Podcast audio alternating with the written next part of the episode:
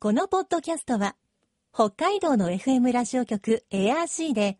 毎週日曜日午後6時30分から放送中の番組を再編集してお届けしています。世界の憧れ、北海道ブランド。ぜひお聞きください。今、世界から注目される北海道。この番組では、北海道が世界に誇る自然、文化、産業などをピックアップ。北海道の持つ魅力や可能性をゲストの方に伺います。お相手は鈴木舞です。今回のテーマは、北海道の紅葉。秋を彩る木々の紅葉。北海道も紅葉の季節を迎えました。2017年、コロナ禍前になりますが、日本政府観光局のデータによると、秋に日本を訪れる外国人観光客は増加傾向にありました。その理由の一つが紅葉。日本の紅葉の美しさが海外にも伝わり、多くの外国人観光客が訪れるようになったのです。そうした中、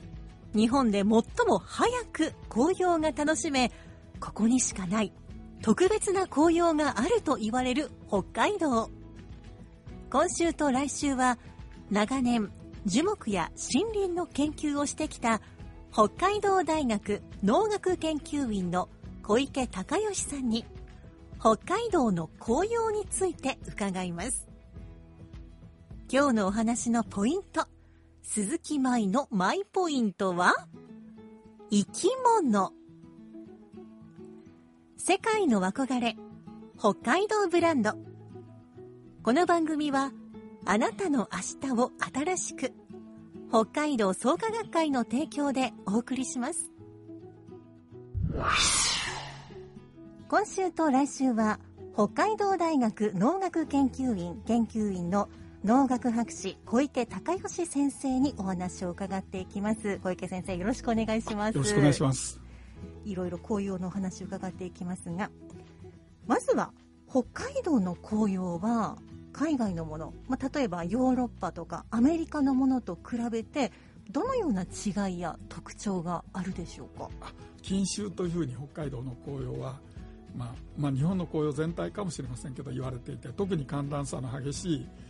北海道では美しい紅葉が見られます。それはあの一つの色で真っ赤かとか真っ黄とかっていうのはよりはいろんな色が混じって、まあ、本当にまさに錦秋ですけどもそれは氷河期の影響に生き残った種数が多いとこれが一番の理由ですね。それとあとあの針葉樹あるいは広葉樹っていうふうにどっちかじゃなくて両方いると。でそれによって緑があったりとか赤があったり黄色があったりということで、まあ、だから程よくいろんな木が存在している北海道地帯を総称する言葉として反信仰根高林帯という言葉がありますがこれはあの植物学で多大な貢献をされた立脇美沙先生という有名な先生がおられたんですがその先生が命名された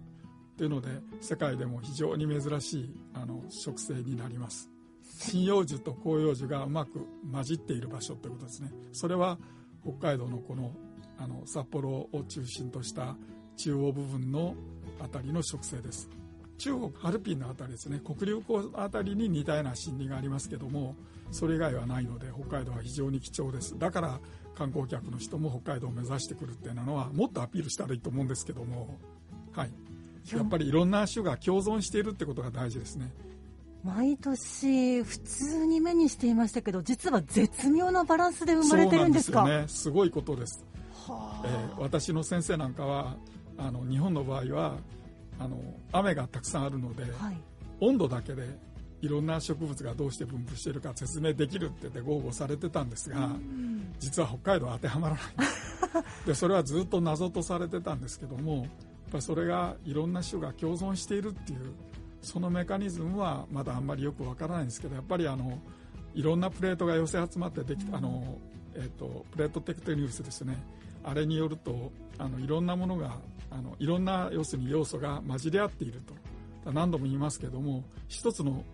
種だけでは弱い脆いけれども多種が共存しているってことの強みが今のまさにあの生物多様性国家戦略ではありませんがそういったところを実は紅葉っていうのは地で言ってるっていう感じですよね。我々も見習わなくちゃいけないなと思いますけど。なんだか今年の紅葉全然全く違ったものに見えてきそうですよ。いやありがとうございます。お話に出てきた錦秋錦の秋と書いて錦秋ですね、はい、この言葉自体はまあ日本全国でこう紅葉の季節によく使う言葉ですけれど、まあ、中でもとりわけ北海道の紅葉はちょっと他とはやっぱり違うものなんですね、ね、もうやっぱり誇るべき財産だと思いますね。素晴らしいと思います。北海道の紅葉が最も見頃となる時期っていつ頃なんでしょうか？あの標高の高い大雪なんかでは9月の初めにはもういつも話題に出ますけども、はい、だんだんと低地へ降りてきてこの札幌の周辺だと10月中頃から美しくなるんではないかと思われます。うん、10月中頃えがそれからもうちょっと後にかけてですね。はい。えー、10月の初めに私ちょっと定山渓に行こうかなと思ってるんですけど。この辺は気温がやや低いっていうこともあって、はい、あのもうちょっとその頃には見れるあのとても綺麗な紅葉が出会えるかもしれませんね。よかった、ありがとうございます。では北海道のどの地域が最も早く紅葉のピークを迎えるんでしょうか？まあやっぱり大雪山系標高の高いところっていうのがあとあの紫外線の量も多いのでアントシアニンと言われる赤くなる色素がすごくあのできやすい環境なのでやっぱりあの大雪山系の辺りが、まあ、見どころあの一番そのお話にあったところではないかなというふうに思います。うんが美しく色づくためには何か特定の条件ってあるんでしょうか？やっぱり一般的に言われているのはあの真夏のあたりから寒暖の差が大きいと、はい、であんまりあの暑くならない。特に夜間が気温高いとせっかく光合成で集めたその産物がですね呼吸で出ていっちゃうのでだからあの紅葉の時期糖がないときれいに紅葉しませんので特に赤色はしませんのでそれがやっぱりあの保たれるってことが大事だと。それからあとは街路樹に多いわけですけどもあの24時間営業のお店の近くなんかはやっぱちょっと調子狂っちゃうのででこれも楓に関して特にハウチワカエデってきれいに真っ赤に紅葉するきれいな楓があるんですけども、はい、これについて分かったことはかつてあの理想と言われる葉っぱを落とすための組織が日が短くなってくる夏至を境にして発達してくるんですけどもこれに依存しているっていうふうに考えられてたんですが、まあ、最近の研究によって関係ないということが分かったと。でむしろ葉っぱの中にどれだけ糖がたまるかってことに依存していそうだと。でそれによって遺伝子の発現とかいろいろ変わってくるらしいので、まあ、あんまりあのまだ論文になってないのであんまり言えないんですけどもいずれにしても光合成でどれだけ蓄えることができるかというようなところが大きな鍵のようです。うん。こうよく寒暖の差日中の寒暖の差などが、ねはいはい、北海道の野菜とかを美味しくしてるなんていう話聞きますけど、ね、はい同じです。紅葉も同じですか、えー、あまりじゃ夜中暑いのが続くとちょっと良くないですね。そうなんですか、えー、ちょっとじゃあ今年はというか。ちょっと不安ですね。特に本当に最近あの極端気象と言われるような前は異常気象と言ってましたけど毎年異常だから何が異常か分からなくて最近の言葉だと極端気象というようなものが増えてくるとちょっと紅葉の美しさも損なわれてくるんじゃないかなっていう懸念がありますね、あ心配がありますね。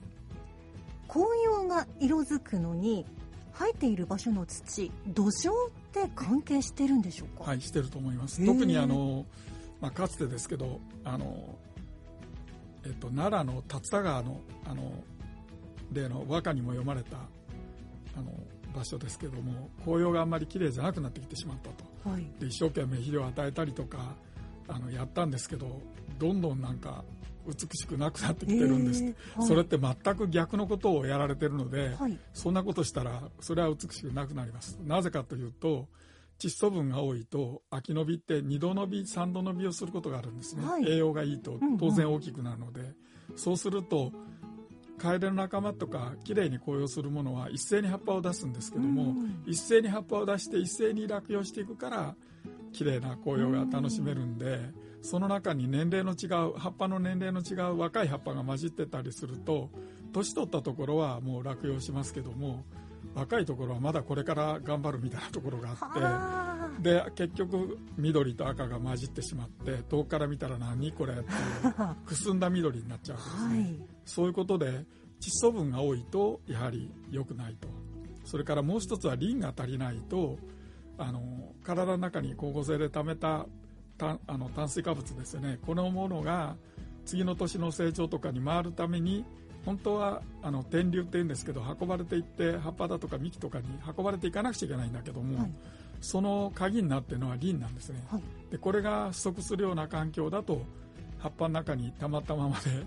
あの移動できなかったりする。あの長い目で見たらよくないんですけども、まあ、その年は結構綺麗な赤ができたりするというようなことで特に窒素とかリンというようなのが大きな鍵になってますね。うーん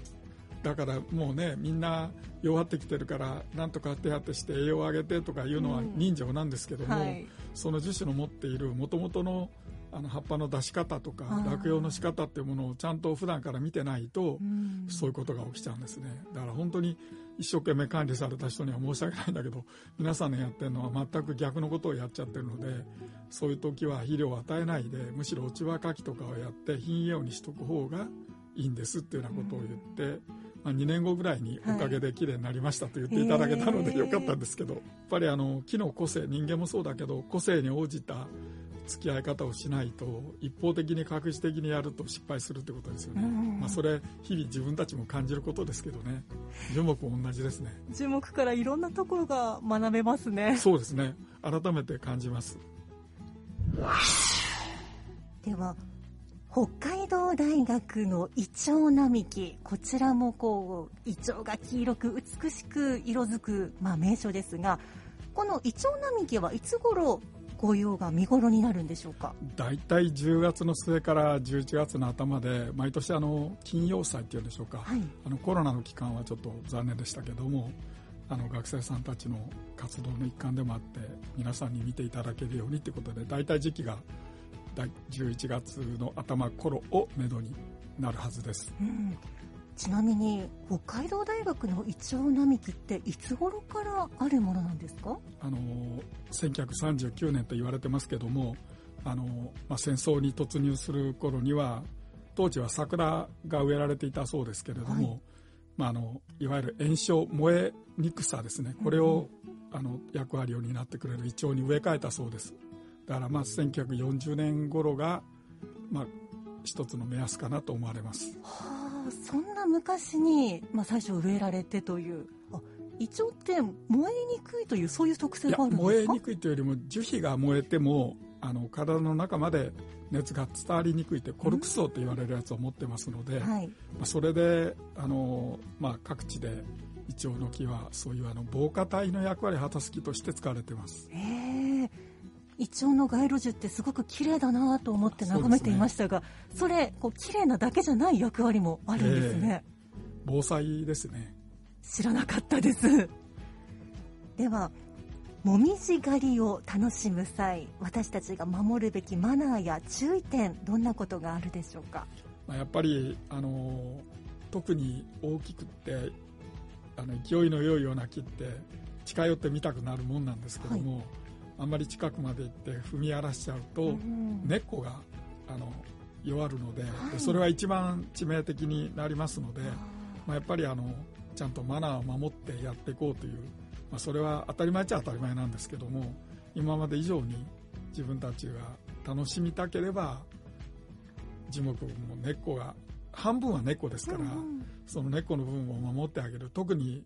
地上から10センチ大きな木でも10センチぐらいのところに一番根っこ張ってるのでそこのところを踏み固めたりするとも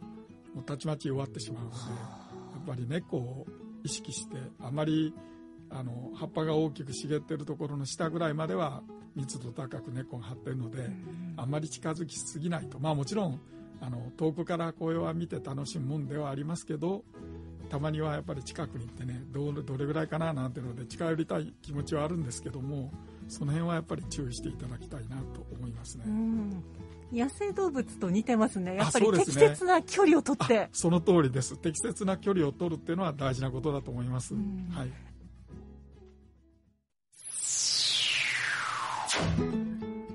世界の憧れ北海道ブランド。今回のゲストは北海道大学農学研究員の小池隆義さん。今日のマイポイントは生き物でした。植物は生きている。もちろんそのことは知っていたつもりですが根っこのあたりを踏み固めないでとかそこまで考えたことはなかったです。確かに体の一部を踏まれるの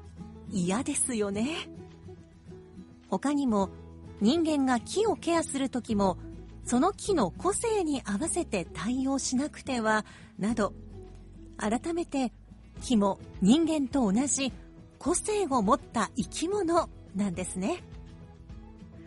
来週も小池さんに北海道の紅葉について伺います。さてこの番組では皆さんからのメッセージをお待ちしています。番組の感想やあなたの思う北海道ブランドなどぜひお寄せください。クオカード3000元分を毎月抽選で1名の方にプレゼントしています。詳しくは番組のホームページをご覧ください。北海道ブランド。そこには世界を目指す人たちの知恵と情熱があります。来週もそんな北海道ブランドに元気をもらいましょう。